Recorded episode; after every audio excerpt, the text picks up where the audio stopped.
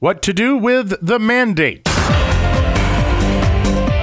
Mostly sunny and 84 for Columbus Day. A 30% chance for storms overnight tonight with a low at 68, and sunny Tuesday with a high at 85 and a slight chance for afternoon thunderstorms. In the MaxxSouth Broadband News and Weather Center, I'm Chris Davis. Here's what's trending. Joe Biden can take that executive order and put it where the sun don't shine. That's your state ag commissioner Andy Gipson at a rally for medical freedom this weekend.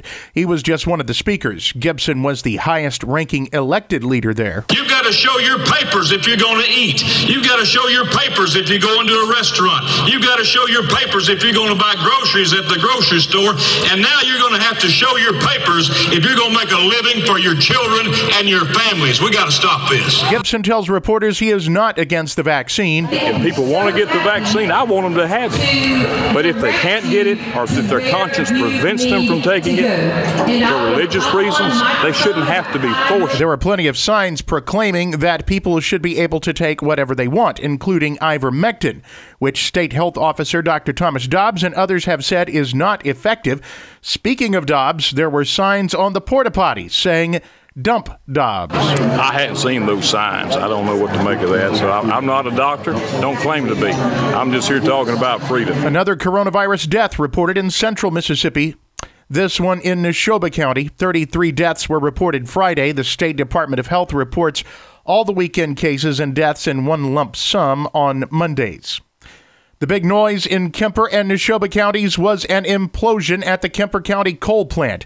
State Representative Michael T. Evans, also a volunteer firefighter, confirms that's what happened Saturday morning.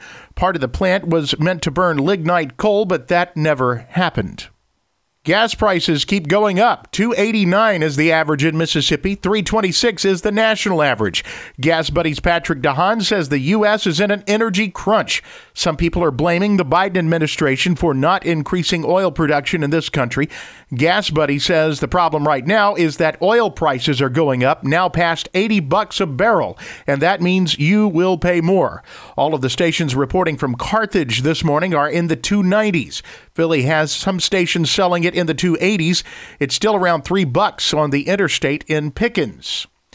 Breast cancer is a killer. I, I, think all of us know someone who have had breast cancer. My mother had breast cancer. My uh, sister had breast cancer. Mayor Marianne Vivians of Carthage sharing that on Facebook. She wants you to know it's Breast Cancer Awareness Month. We need to go out and make sure that we are having our uh, examinations. The Big Red Band doing well at the state competition this weekend.